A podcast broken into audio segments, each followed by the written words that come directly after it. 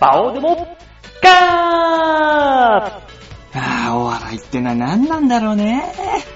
あんな若いお客さんたちの目の前でアラフォーのおっちゃんがあんな愉快にね、小気味よくおしゃべりしてんのをあんなにまともな顔で見続けられるもんかね、あれは。って、お笑い事務所ライブは、始まった。どうも、バオです。よろしくお願いします。ねえ、今週もやってまいりました。この、小粋な、愉快なトークのお時間。皆さん、最後までお付き合いいただければと思っております。喋っている私が、ソニー最下層芸人のバオちゃんでございます。ねえ。もうね、この話というか、このトークはもう飽き飽きだろ。もういいよお前という感じでね、常連さんは聞いてくださる。そして新しいお客様は、こいつは何を言ってるんだろうと。また不思議な顔で、この僕の話を聞かれるということになりますが、まあ、いつも通りの第3週と言いましてね、毎月第3週目の土日に、私、ソニーの事務所ライブがございまして、そこでね、お客様の投票で、そのライブが1個上がったり、1個下がったり、ね、ステイだったりとか、いろいろあるわけですよ、ランク分けが。私、ソニー6軍ある中で、6軍に所属しております。もうさ、そんな、おっさんの話を聞く人もいなくなるよね、そのうち。もう今の段階でいないのかもしれないし。ね、ラジオだからさ、目の前に誰もいないのが当たり前で喋ってるわけでね。本当に誰もいないのかもしれないよ、聞いてくれてる人が。怖いね。なのに俺は喋り続けるっていう。怖いよ。本当にそれだけが怖い。もうね、事務所ライブね、そんな1ヶ月かけて新ネタをね、僕らは作るわけですよ。最低でも1本。ね。で、作って、ネタ見せをね、3回、4回作家さんに見して、ここがダメですね、もうじゃあこうしましょうと。最初俺作ったのがですね、情熱大陸のような、超ドシュール一人コント。意識高尾の1日っていうネタを作ったわけですよ。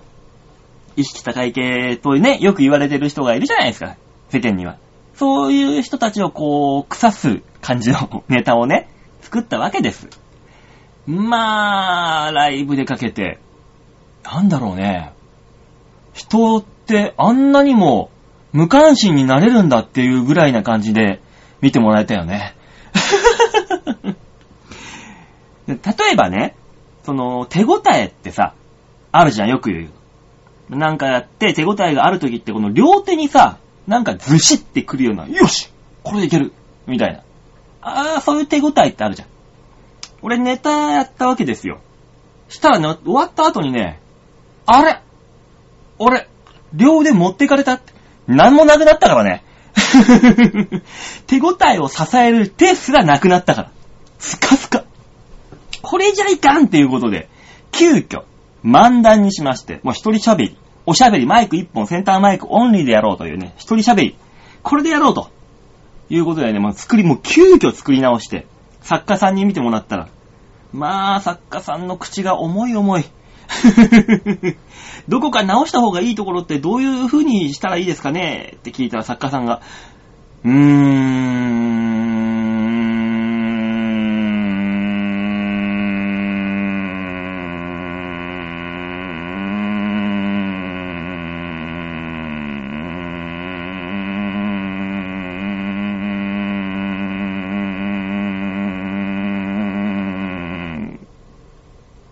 いんじゃないですか？もうわかんねえよ。もうね、が長い。大変、それでもう、これはいかんのだと。もう抜本的なところからやり直さなければいけないんだと。いうことで、急遽そのめくりのネタに変更しましたよ、それを。全部めくり、わかりやすいように振って、めくりでボケて、の繰り返しっていう感じで、やってみて挑んだ今日の事務所ライブ、若いお客さんばっかりのね、ところで、ネタをやらせてもらったら、ライブ、その前のライブじゃ両腕がないなっていう感じで終わったわけよ。手応え一切なく。今回はめくりのネタ作ってる段階で、あれ結構いけっかもしんねえなと。作ってる段階ではね、思ったわけですよ。ね。で、作って、今日事務所に行って、ラスト1時間とか1時間半ぐらい、ちょっと練習するわけですよ。頭にセリフ叩き込んで、動きとか喋り方とかテンションとかね、確認しながら。やればやるほどね、何が面白いのか分かんなくなるっていうね。まさにこのお笑い芸人あるある。練習を重ねるごとに面白さが分かんなくなってくるって。これはね、どのお笑い芸人に言ってもね、みんなうなずくんだよ。でも、直前、出番直前になって、あ、俺ダメだっていうね、悟りの境地に入る。人間は失うために生きているっていうニーチェみたいな悟りの境地に入ってくるわけですよ。それでもいざ舞台に放り出されるのにポーンって出番が来るわけだな。で、舞台に立ってふわって喋ってめくってもうそんな噛むこともなく滞りなくふわーっと時間内に収めて舞台を降りた。そしたらね、両腕はないのはね、当たり前としてね、あれ?前に進めない?足まで消えたね。もう前に進めない俺。なんだろうね。ということでね、応援してくださった皆様には申し訳ないんですが、また、一番下のライブでまた一から出直しという形になりまして、もう来月は何やろうかなっていうので、今頭の中真っ白の中で、やっております。そんな真っ白の頭でね、競馬の予想なんかね、してみなさいよ。当たるわけないんだよ、こっちは。実際ね、これ撮ってんのは日曜日でございます。オークスっていうね、牝馬。3歳牝馬。まあ大体、女子高校生の運動会みたいな感じかな。人間で言うと。そういうね、大きなレースがあったわけです。予想して。まあ、少しまあ予想して買ってみましたよ。馬券もちろん。したらなんとね、レース。1着2着3着バシーッと印打ったのが入ったのよ。すごくね。あ、俺舞台でダメな時は馬券がいいっていうジンクスは生きてたって思ったら、1着2着3着の馬に印をつけて馬券も持っているのに、なぜかその組み合わせだけ買っておらず馬券は取れずっていう。なんなんだ俺、もう下手くそすぎる。もうセンスがない。お笑いダメで、お笑い芸人としてやっている競馬がダメ。生きている価値がない。ねえ、そんなこんなでおしゃべりしておりますよ、私。ねえ、よくぞ俺死なずに今ここに、家に帰ってこれだと思ってるよ、自分で。偉い。そんだけでね、自分を拍手したい。よく帰ってきた。ハードル低いな、俺。そんな一日でございましたと。いったところでね、今日はあんまり話せるかどうかわからないんで、曲に頼りたいと思います。今月のマンスリーアーティストはね、いいですよ。ねえ、139さん、ありがとうございます。ねえ、今月のマンスリーアーティスト、この139は、司&クララからなるボーカル&ラップの男性ユニット。ねえ、都内や関東を中心に活動中ですので、ぜひぜひ気になる方は139。これで検索をして調べてみてください。ということで、最後までお付き合いいただきたいといったところでして、曲いきましょう。今週の1曲目、139で、小さな鼓動。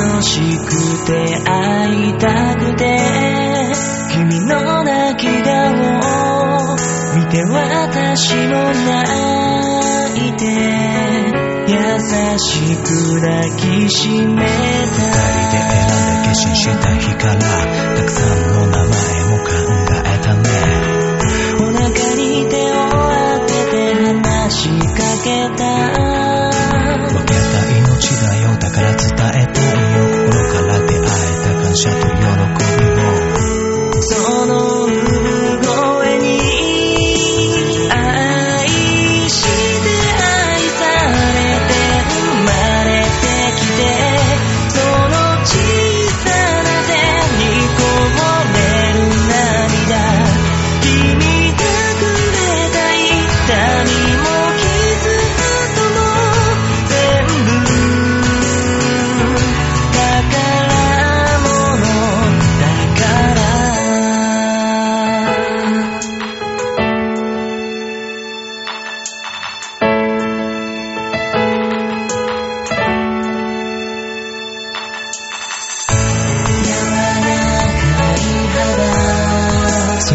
結んだ瞳がまるで天使のような君の笑顔見て私も笑って心が救われた。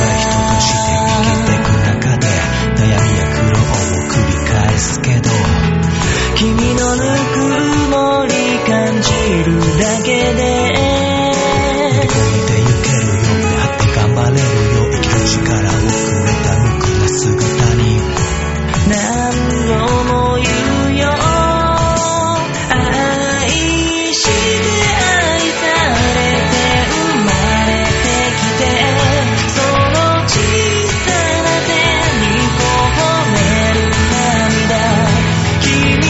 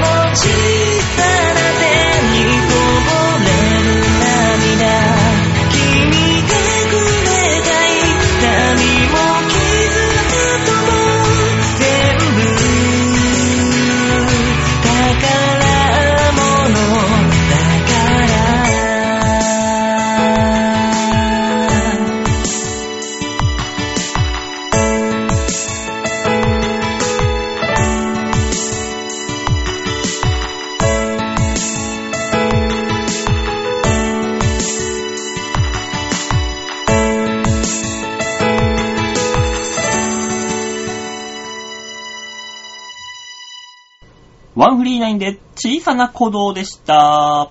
さあ、それではコーナー行きましょう。今週ももちろんあのコーナーからこちら。大きなニュースを小さく切り取るニュースつまみ食い。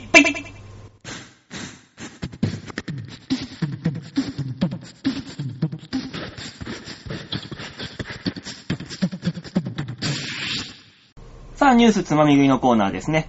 このコーナーおなじみでございます。今週1週間であったなんか面白そうなニュースをちょっとつまんで皆さんにお届けっていうコーナーでございます。今週私が選んだニュース、まず一つ目は、こちら。アイドル、重症というね、ちょっと凄惨なニュースがね、ちょっと気になるのが飛び込んできたんで、ちょっとね、これ紹介したいなと思うんですよ。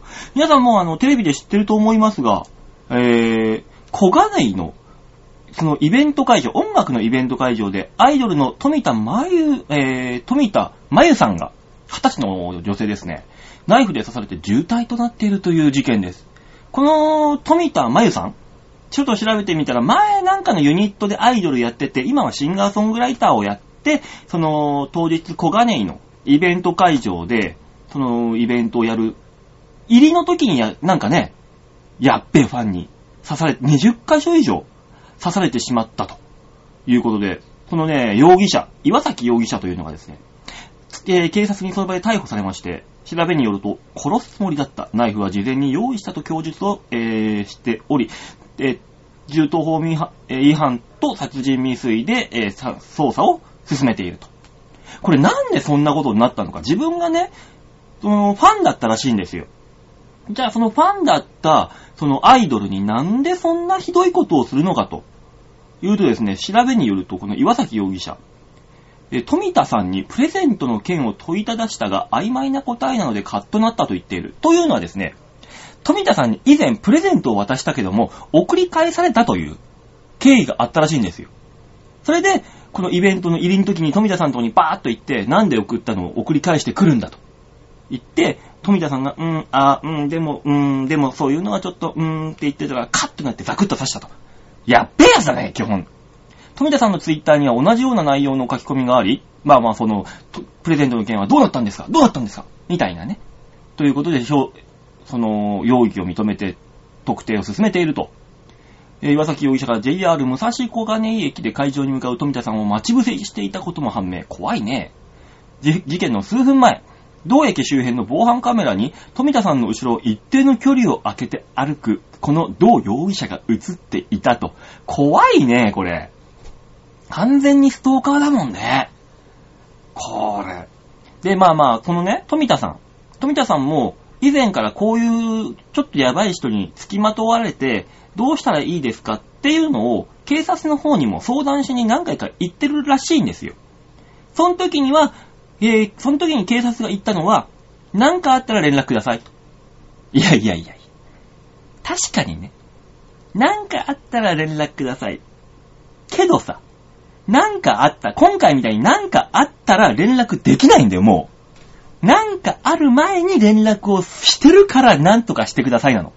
なんかあってからじゃ連絡できないんですよ。ここなんだよね、警察の、パンパンな、警察のね、弱みというか、限界が。そう。これね、これに関しては俺もね、ちょっとね、経験があるんですよ。もうちょっとだいぶ前。10年前かな、うん。10年前じゃねえや。9年前。8年前。8、9年前ぐらいですよ。僕当時お付き合いしていた女性がおりまして。ね。で、その人がね、まあなんだかんだあってちょっとね、水商売をすることになってさ。で、やっぱそういう商売やってると、やっぱ柄が悪いお客さんっていうのも付きまとわれたりとかするわけですよ。で、そうなってくると相談を受けたのね、その時の彼女に。どうしようと、こんなこんなで。ちょっと、矢のつく怖い人が。そっち系な話になっちゃうんですよ、やっぱ。ね。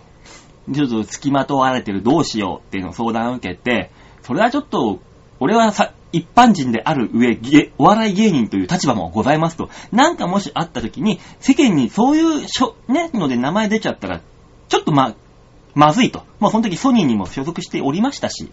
ね、殴り合いの喧嘩とかね、なってもさ、傷害とかになったら俺、ね、罪に問われちゃうし。で、もし被害者になってもさ、大変じゃない。だからじゃあこれは警察に行こうということで、僕も警察に、その彼女はね、警察に行きたくない言うから、じゃあ彼女を家に置いて、一番近所の交番にね、相談しに行ったんですよ。どうしたらいいでしょう、こうで。変な人にちょっと家の周り、付きまとわれてるみたいなんです。どうしたらいいですかって言ったら、おまわりさんが、そうですね。じゃあ、なんかあったら、こちらの警察交番の方に来てください。なんかあったら交番に来てくれ。交番に行けないから、なんかあったら。だから今言ってんだよっていう。そこなんだよね。だから本当に俺、もう今と違ってまだちょっとね、血が熱い時だったからさ、まだ、ね、8、9年前。カチーンと来て、ちょっと交番で揉めまして。ふざけんじゃねえと。お前ら何のために俺らから税金取って生活してんだと。なんか対応の方法ぐらいはあるだろうと。何もできねえことはないだろうって言ったら、いや、何もできないんですよ。嘘をつけと。なんかしろ。なんかやれって言ったら、じゃあ、見回りの数を増やします。なんかできることがあるのに、それ渋ってたんだよ、そいつら。ふざけんじゃないよ、この野郎と。できることめんどくさいからそんなこと言ってんだろうっていうのわかるのよ。そういうね、人っていうのいっぱいいるだろうからさ。だからって、市民が助け求めてるのにさ、何もできませんから何かあったら来てくれ。ないだろそれっていう話なんですよ。でね、頭が来たからじゃあ俺自分で守りますわって言って。ね、ちょっとその夜中にやってくるっていうね、ちょこちょこ言ってたから、もうなんか家がね、突き止められちゃってたらしいのよ、その時。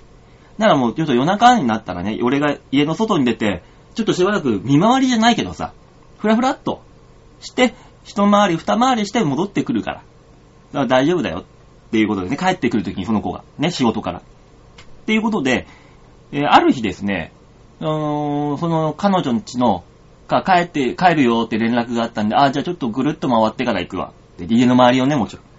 で、見回りにバーっと行って歩いてって、何にもないな。で、彼女の家の前で、ガードレールにこう、パッて座って、タバコ捨てたの。まあ当時タバコ捨てたんだけどね、タバコ捨てたの。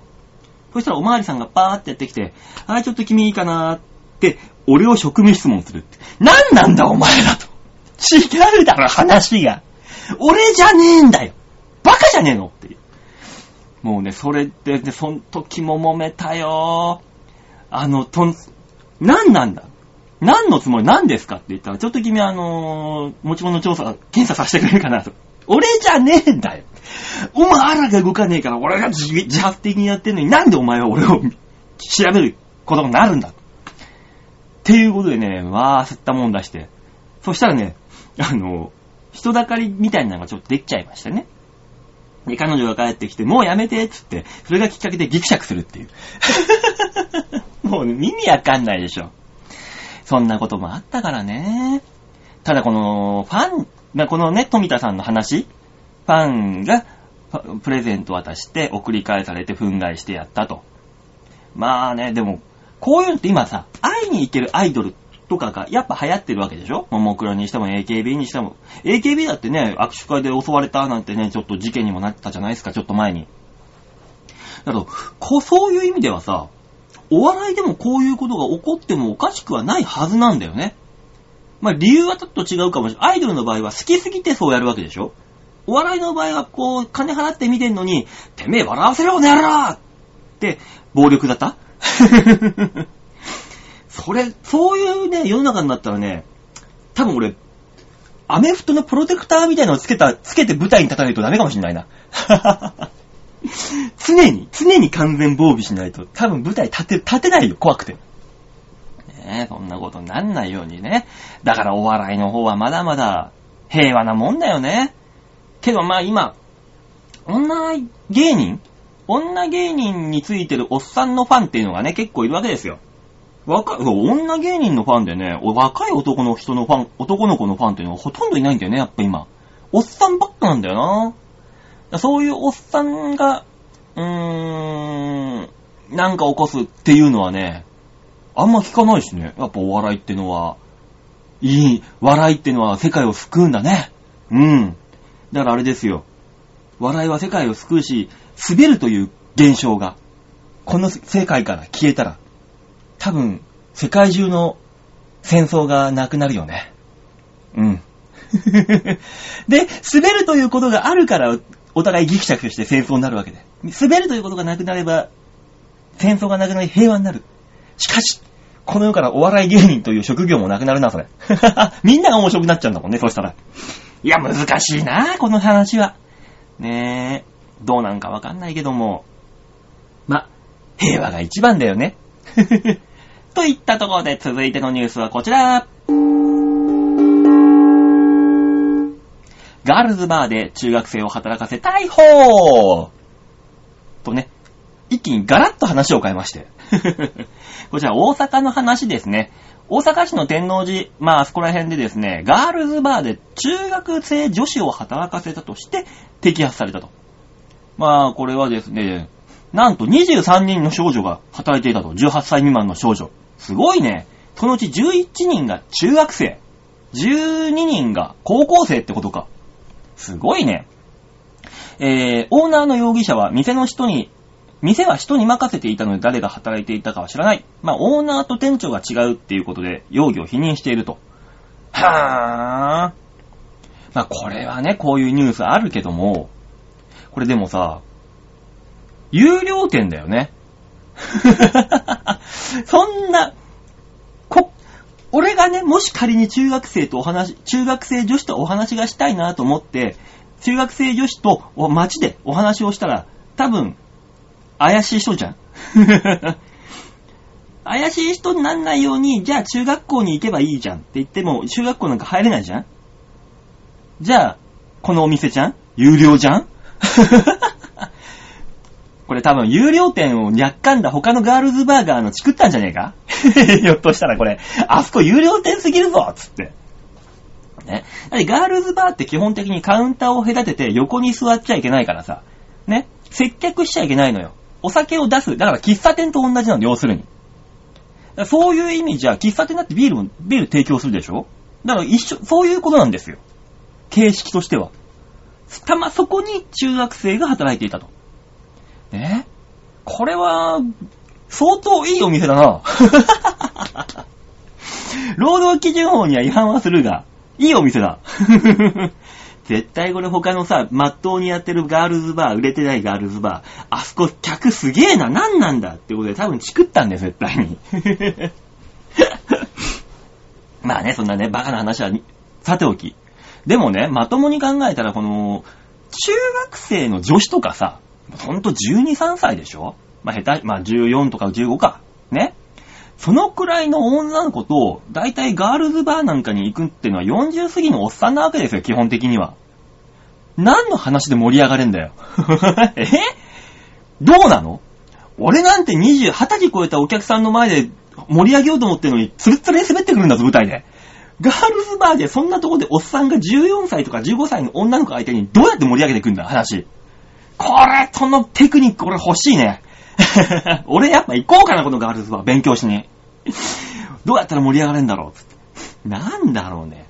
しかしさ、でも40過ぎの、まあ、だから大体さ、20代とかのさ、若い子はキャバクラとか行くじゃん。若いサラリーマンとかは。絶対に40、30後半とか40とかのおっさんらがガールズバー行くんだよね、こういうところ。何の話するんだろう。世界の終わり聞いてるとか言ってさ、ガールズバーのカラオケで40過ぎたおっさんがさ、ドラーゲないとか歌ってるの超サビいぜ。そんなん絶対嫌だよ、自分の親父だったら。だよね。そうだよ、よく考えたらさ、お金払ってさ、自分の娘ぐらいの年の子とさ、酒飲むんでしょ？家でお酌してもらえばいいじゃねえか、そんなもん。その方が家庭円満じゃん、もう。丸く収まるよ。ね？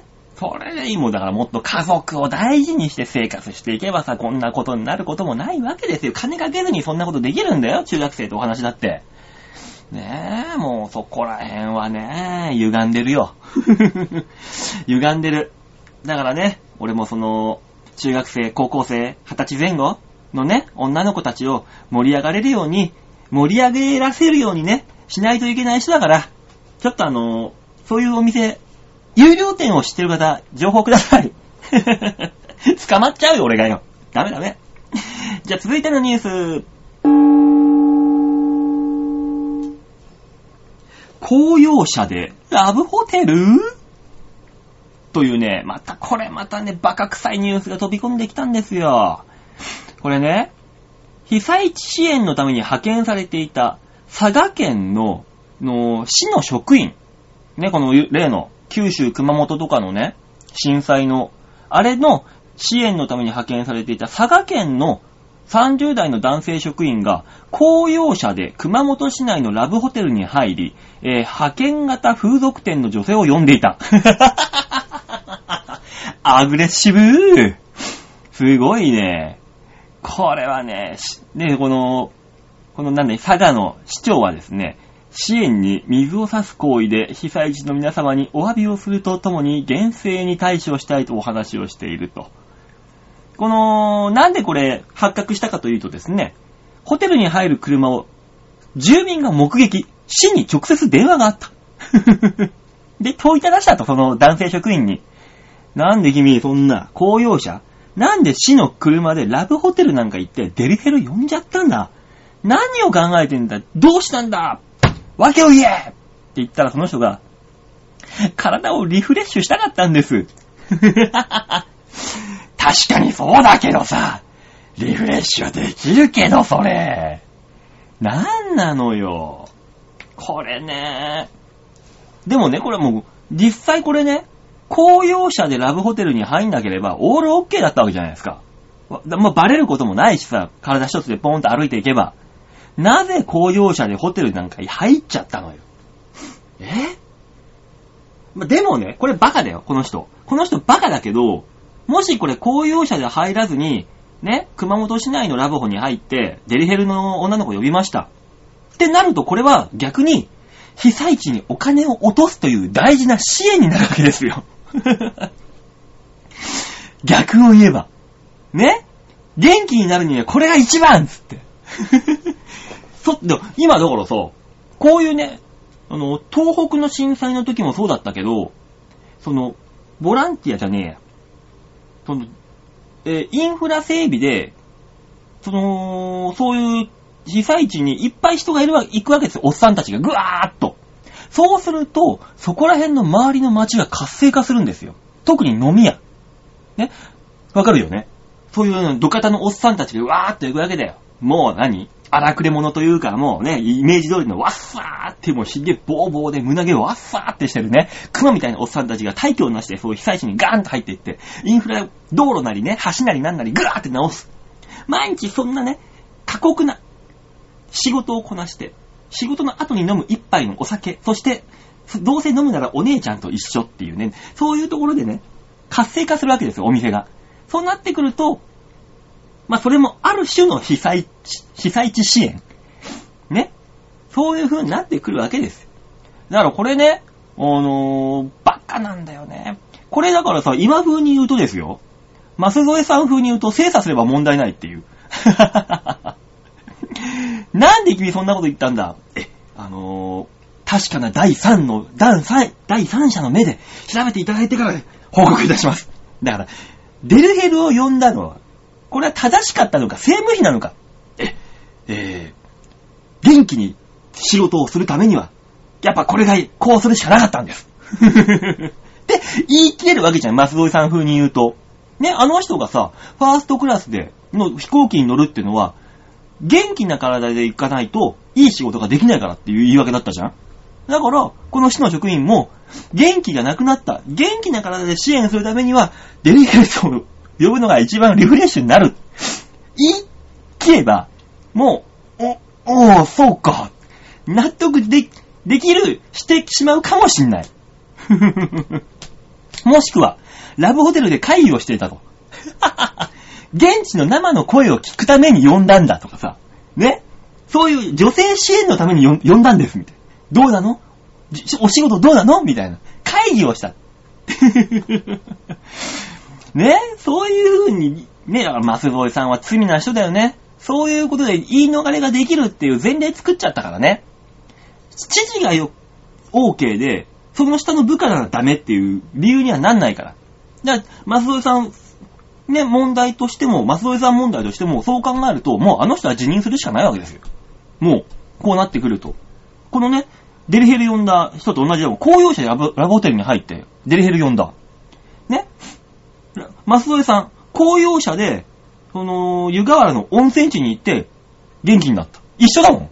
ね。お風呂も入ってんじゃん、両方とも。そうだよ。両方ともお風呂入ってんじゃん。ね、一緒。で、ね、家族で行った嫁さんいる。この男性職員。ね、嫁さんいないから女の子呼んだ。一緒じゃん。ね。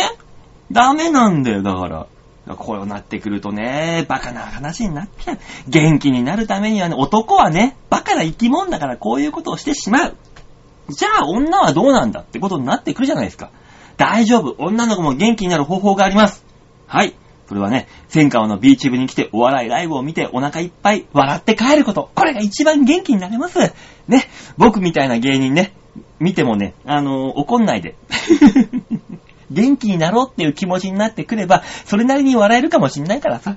ね。僕も舞台に立っております。千川ビーチ部に、そんな、元気になりたい人は千川ビーチ部に毎日365日お笑いライブやっておりますので、もしお時間ありましたら足を運んでくださいませ。といったところで、今週のニュースつまみ食いのコーナーでございました。はい。じゃあ曲いきましょう。さあ、今週の2曲目。139で、花火。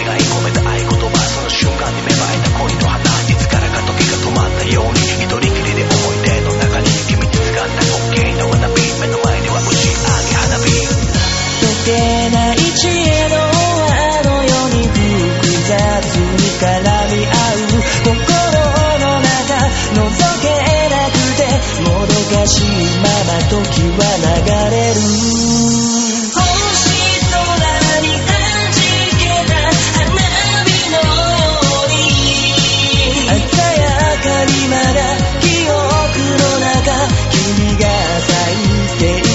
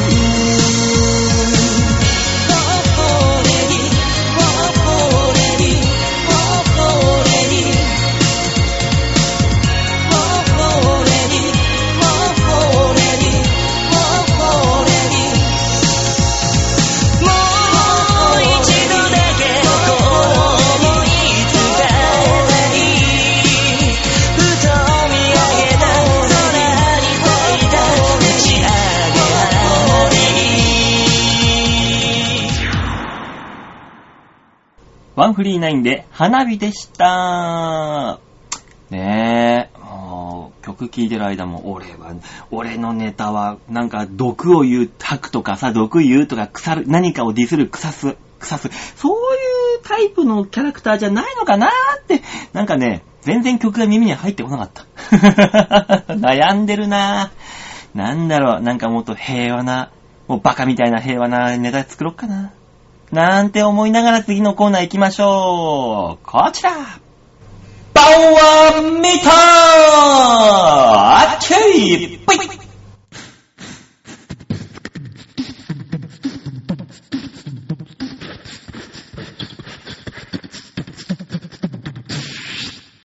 さあ、バオーマンミタのコーナーでございます。このコーナーは私が今週1週間で何かあったことを届けを皆さんにね、写真とともに共感をしてもらおうというコーナーでございます。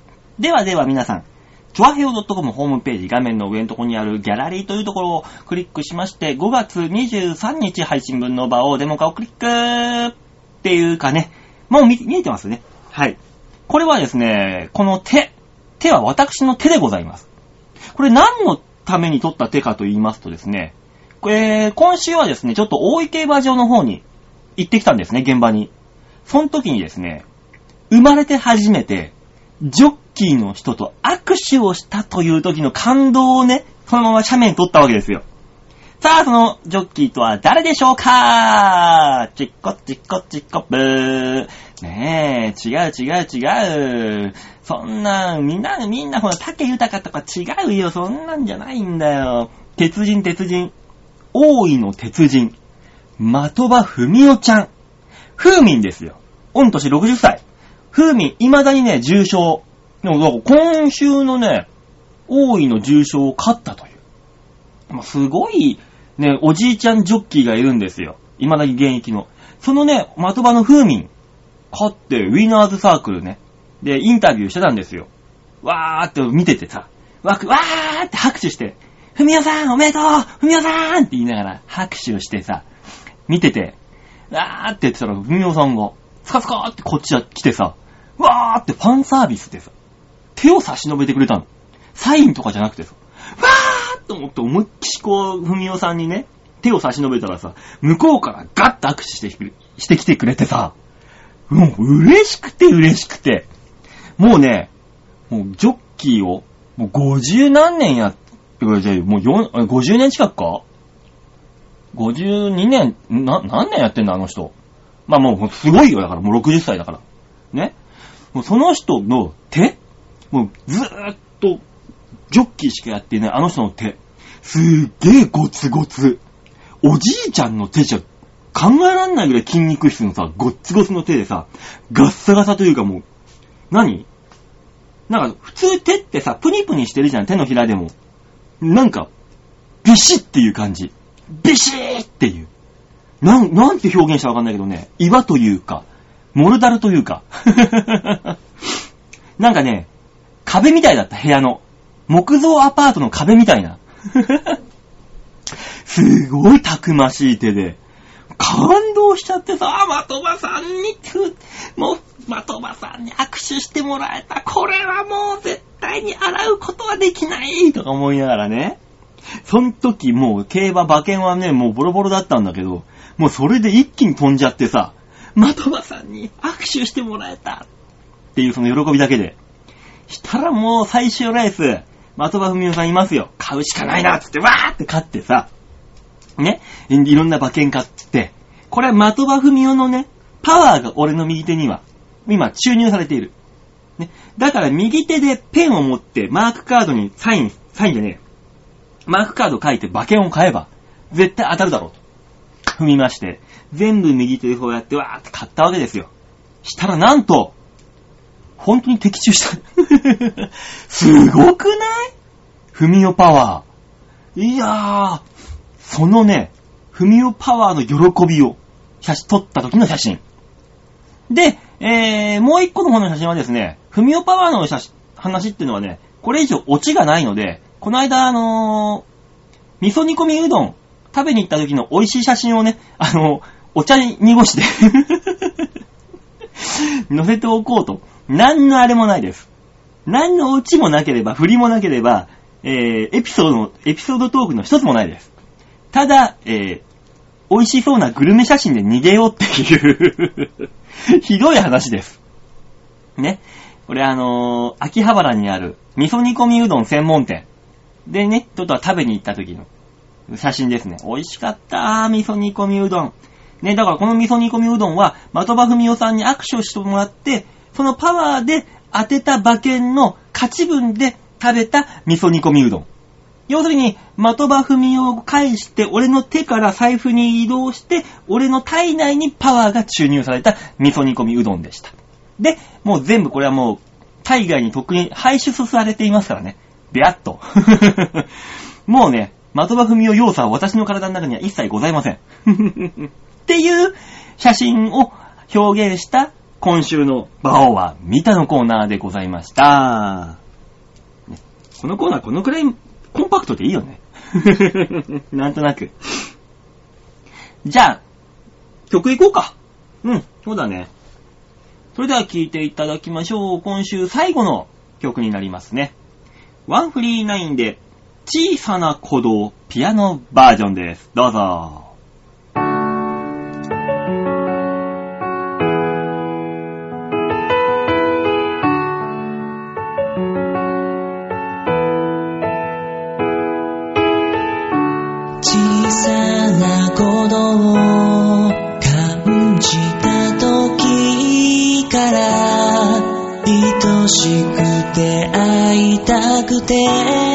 君の泣き顔を見て私も泣いて優しく抱きしめた。なんて結婚した日からたくさんの名前も考えたね。お腹に手を当てて話しかけた。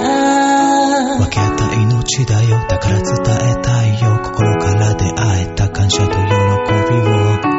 その産声に愛して愛されて生まれてきて、その小さな手にこぼれる涙、君がくれた痛みも傷跡も全部宝物だから。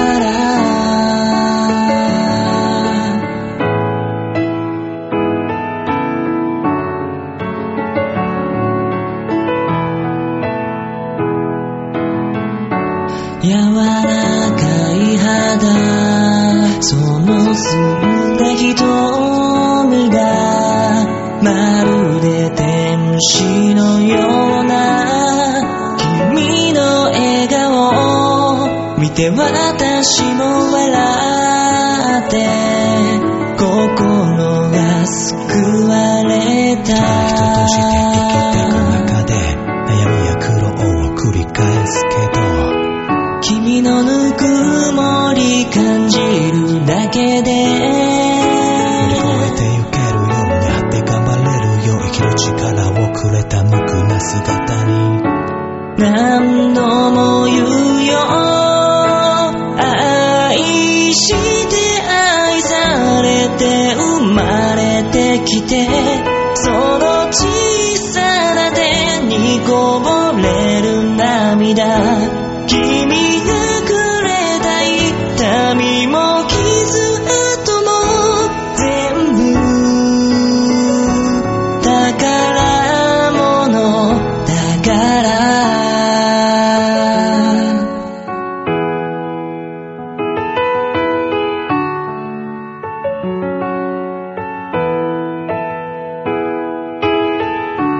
時として傷つき傷つけたり、そんな日も来るでしょう。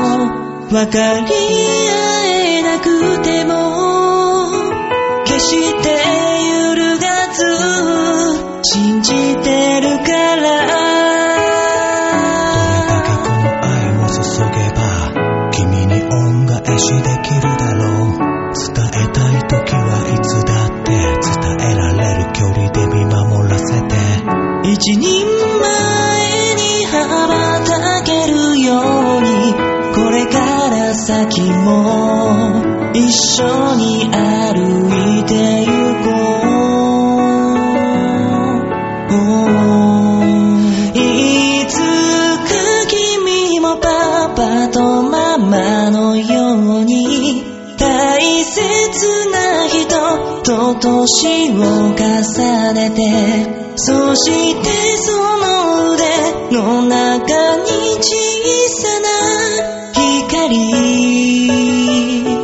抱きしめる日まで、愛して愛されて生まれてきて、その小さな手にこぼれる涙、君がくれた痛みも傷跡も全部宝物だから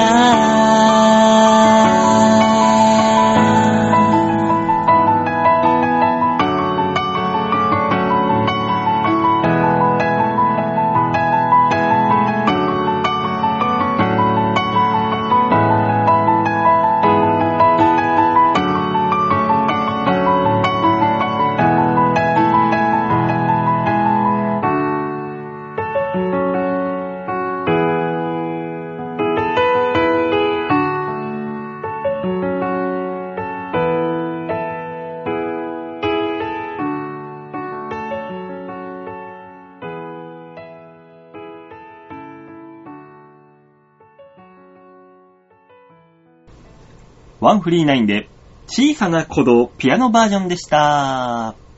では最後のコーナー行きましょう。最後のコーナーやるの？うん、やるよ。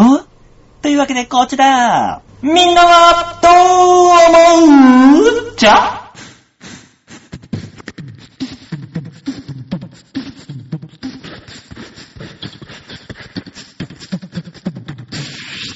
さあみんなはどう思うのコーナーですね。このコーナーは皆さんからいただいたメール、これを読ませていただいて、あらこだいろんなお話をねしよう、皆さんと私の唯一の交流の機会というわけで、皆さんからのメールお待ちしておりますので、よろしくお願いいたします。といったところで今週のメールを紹介いたしましょう。まずは一つ目のメールはラジオネームまたよしさんからです。ありがとうございます。あ、名前がまたよしアットマークなんてだってのが消えた。またよしさんもう飽きた？ダービーは何かを読みたいの書いてよ、またよっちゃん。よろしくよ、そんな先週なんか競馬じゃ熱くなんなくなったとか言ってるけど、ダービーは別。ね、よろしくね。メール紹介いたしましょう。バオさんこんばんは。バー。ついに、島の収容所施設の近くに、ファミリーマートがオープンしてました。おめでとうってどういうことだよ。なかったの？歩いて10分のところにあるので超便利です。なるほど。今までの最寄りのファミマは2キロ。2キロあったの？きつい坂道を登ったところにあり、その次に近い店は10キロ先だったのでめちゃめちゃ嬉しいです。すげえなおい。どんだけよ。昔大塚さんが言っていた、島根に初めてスタバができた時に並んだみたいな気持ちがよくわかります。馬王さんは今オープンを心待ちにしているお店とかはありますか？それではと。そうですね、まあ島の収容所近くにファミリーマートがオープン、すごいね。歩いて10分で、まあ、でも今までに比べたらだって10キロってことは30分以上歩いたら30分以上かかるってことだもんね。チャリンコでも20分とかそんなもんか。車で10分ぐらい。わ、きっついな、おい、これ。そりゃテンション上がんねえ。ちなみにね、俺んち、歩いて30秒のとこにファミマ。夏場とか、冷蔵庫代わりに使ってる。ごめんね、またよしちゃん。ごめんね、便利で。じゃあ、ファミマ、行った？もう、並んだ？なんか。でもさ、そんなにさ、ファミマというか、コンビニがないとこにポツンってさ、できたらさ、超繁盛してるんじゃん、その店。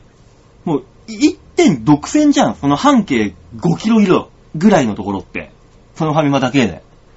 すげえな、超混雑してんじゃないの？で、馬王さんは今心待ちにしているお店ですか？もちろんありますよ。ねえ。まあ、さっきも言ってましたけどね。14、15歳の女の子が働いてるガールズ、違う。そういうお店じゃないですよ。そういうお店じゃないです。ね。私、清く正しい芸人ですから。そういうね、夜の色とかピンクの色とかね、霜とかね、僕も実はもう苦手。霜熱とか苦手だからさ、もうそんなこと言えない。ドキドキしちゃって。ね。心待ちにしているお店。でもね、これリアルに言うとね、うちの町、近所にね、富士そばが欲しい。うちの周りって、勝屋というか、松野屋っていうとこがあるんですよ。松屋って牛丼のお店あるでしょ？あれが、カツ丼とか、とんかつの専門店を作って、それのテスト店舗みたいなのがあるんです。だからね、牛丼ある、とんかつある、あと、ラーメン屋もあるでしょ？あと、お好み焼き屋もある。結構何でもあるんですよ。スタバもできたし、もう、モスもあれば、ファーストキッチンもあるし、だからね、心待ちにすると、あとね、ないのって本当にリアルにね、ミスドと、振りそばぐらい。ほんとそうなのよ。ミスドは別にいいから、富士そばが欲しい。24時間やってる。だほんと夜とかね、お腹すくとね、そばとか食いたくなるの。俺そば好きだからさ。でね、一応そば屋はあるのよ。チェーン店の。ただね、名前は言えないけど、まずいのよ。で、しかも普通に高いのよ。7、800円すんの、そばが。まずいくせに。そこは食いたくねえなっていう。で、あと、若シャチ屋っていうね、それこそ味噌煮込みうどんとか鍋焼きうどんの店もあるし、ほんと欲しいのは安い蕎麦屋。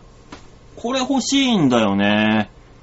だからそれこそね、もうちょっと大人の蕎麦屋にしてくれるんだったら、ノーパン富士蕎麦。従業員はね、もちろんその、18歳以上の若い女子で、まあ普通にしてていいんです、普通に。別にね、ミニスカート履けとかスカート履けとか、水着にしろとか俺何も言いません。普通の富士蕎麦の、その、衣装というか、店の衣装でいいから、その下は、ノーパンでいてほしい。それを想像しながら蕎麦すするから。あ、今、あそこにいる女の子は一生懸命働いてるな。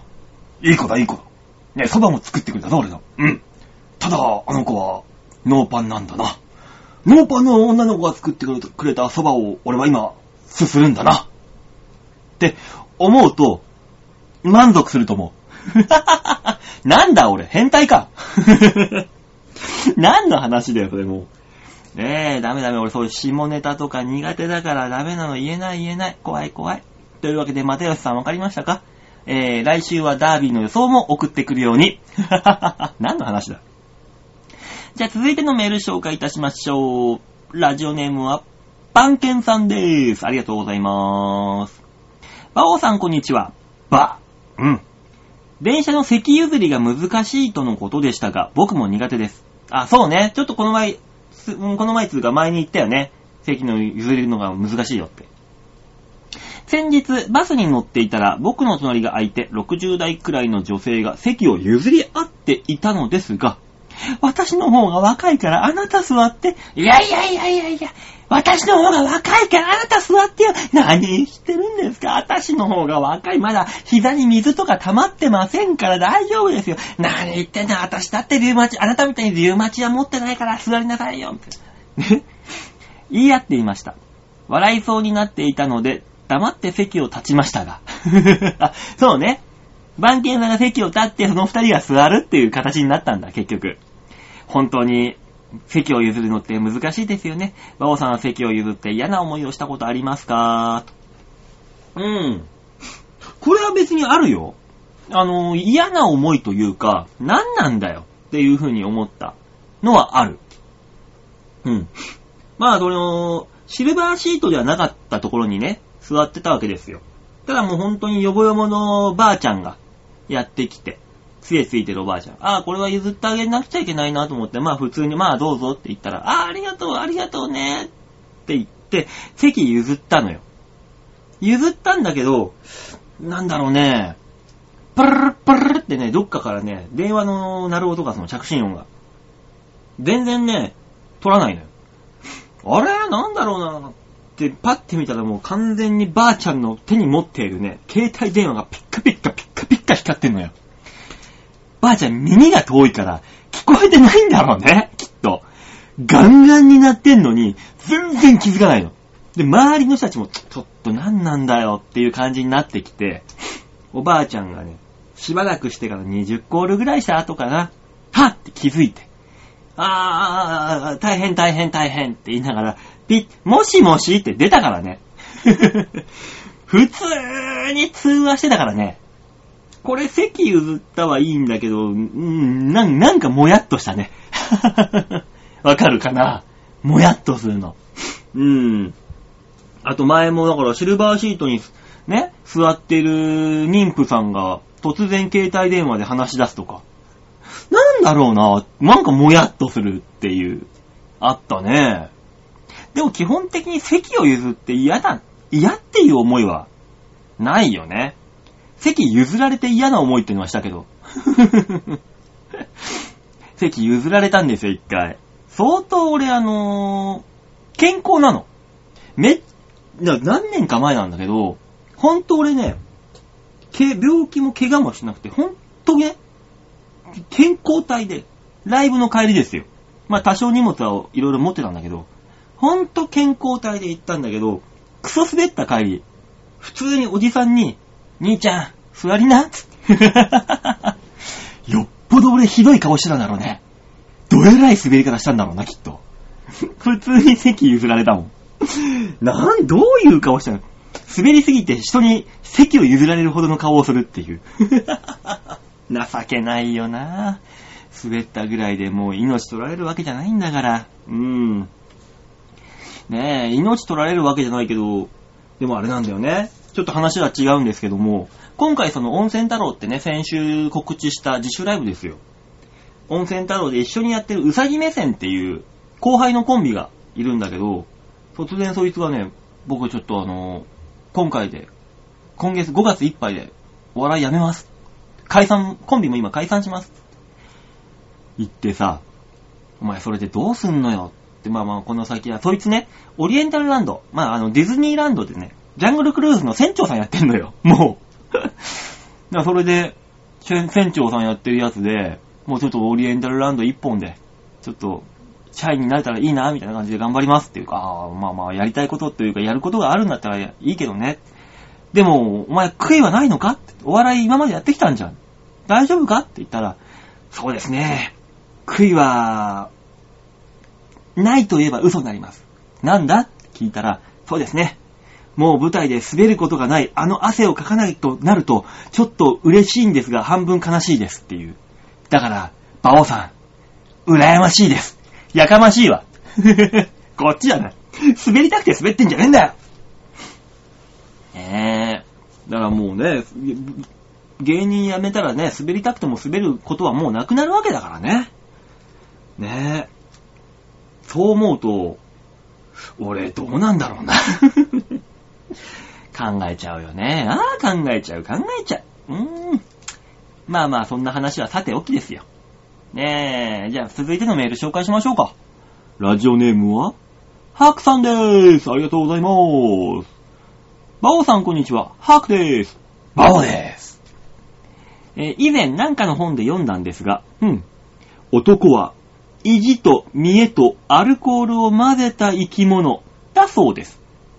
なるほどね。男を構成している成分ね。意地、見栄、アルコール。これをなんかミキサーかなんかにガーってポンってやったら男が出てくるってことだな、きっと。馬王さんは競馬に対する意地と、芸人としての見栄と、アルコールに飲まれてぼやくとこなんかきっちり当てはまりますね。まさにですね。確かに意地と見栄は大事ですよね。時としてそれに命をかけることもあるかもしれません。そうだよ。男はね、そうですよ。でもどっちもギャンブル。競馬もギャンブル。芸人も人生をかけたギャンブルっていうのはどうですかね。その上負けた挙句酔っ払って管を巻くとか絵に描いたようなクズにしか見えません。でも芸人としては正しいのかもしれませんね。そんなクズの馬王さんを私は心から応援しております。これからも負け犬っぷりを存分に発揮してラジオで泣き言を発信してくださいね。ではまた。ハクさんだとしたら今日の放送はぴったりだね。冒頭からここまでもう泣き言しか言ってないからね。ただね、酒は飲んでないんだな今日まだ。残念なことに。これで酒飲んだら立ち悪いぞ、きっと今。ねえ。でもあれで、うちのね、前もこの番組で話したかもしんないけど、僕の師匠、浅草行ってた時の師匠ね、ダブルエース師匠っていうのがいるんだけど、が教えてくれた言葉で、見栄は腫れる時に張っておけっていう。ね。これ深いんだよ。ね。見栄は腫れる時に腫れ。本当に厳しくなったら、見栄なんか張りたくても張れなくなるんだから。張れる見栄があるんだったら、十分に張っとけよっていう教え。だから、その教えを、ね、重い。確かに、それは重いなと思って、なるべく後輩にはおごるようにしてね、見栄張って、金もないのに見栄張って、本当に金なくなったらさ、コーヒー一杯もおごることできないんだもん。そうするとなんだ情けねえな、あの人ってなるじゃない。見栄も張れなくなったり、見栄もね、張れなくなるような人生ってね、ダメよ。芸人としてもダメだし、普通の人間としてもダメだし、張れる時に見栄は張れ。そうなんですよ。これはあると思います。確かに。ね、芸人としての見栄ってのはもう張ってますからね、常に。で、ギャンブル。でもね、芸人っていう人生をかけたギャンブルやってますよ、確かに。競馬と違って一回も勝ってません。だとしたらこれ続けるのはどうなんだって話になってくるけどね。困ったもんですよ。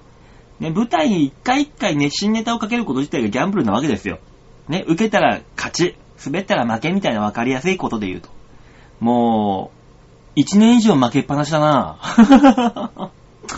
やっばいなぁ。本当にこのままだと本当にクビになっちゃうからなぁ。なんとかしないといけないという。ねえ。まあ、なんとでもなるか。でも舞台に立ってさ、よく滑ったって殺されるわけじゃないし、命まで取られるわけじゃねえよ。大丈夫だよっていうやついるけど、俺これ以上滑り続けたら、事務所をクビにされる。事務所をクビになったら立つ舞台がなくなるから芸人人生が終わるってことは、芸人人生が殺される、命を取られるってことなんですよ。これはね、舞台で滑っても命は取られないって言ってるやつは本当にどん底を見ていないやつのセリフだね。うん。そこを見たらそんなことは言えない。これもまた深い言葉よ。ねえ、そんなニヤニヤしてる話でもないんだけどね。まあ頑張りますよ。見栄は晴れるときに晴れ。だからね、今はまだ、来月もとりあえず舞台に立てる形にはなってますんで、来月まではまず見栄張ります、僕も。どうなることやら、来月第3週お楽しみに。といったところで、今週のみんなはどう思うのコーナーでございました。ね。今週はもうほんと第3週は終始泣き言に徹するっていう、ほんとダメな週だよね。よかった、酒飲んでなくて。さあ、このコーナーでは、コーナーというかこの番組では皆さんからのメールを募集しております。今週は3通のメールの応募がありました。本当にありがとうございます。3通ぐらいあるとこうやっていろんな話ができるから楽しくていいね。ほんと普通おたでいいですよ。普通のお便り、最近こんなことありました。こんな腹立たしいことがありました。聞いてください。これってどう思いますか？これ、どうやったらいいんでしょうか？何でもいいです。何かしらメールをいただくと助かるなぁ。メールの宛先は、ちょあひょう .com ホームページ画面の上のところにあるお便りを送るってところありますので、そこをクリックしまして必ず場をデモか番組宛てによろしくお願いいたします。さあ、といったとこで今週もね、そろそろお時間がやってまいりました。ねえ、本当に俺よりも若い後輩がさ、芸人を辞めていくっていうのは本当やだよね。俺も後を追わないように頑張ろう。といったとこで今週はこの辺でお別れでございます。また来週お会いいたしましょう。ではでは、ララバイ。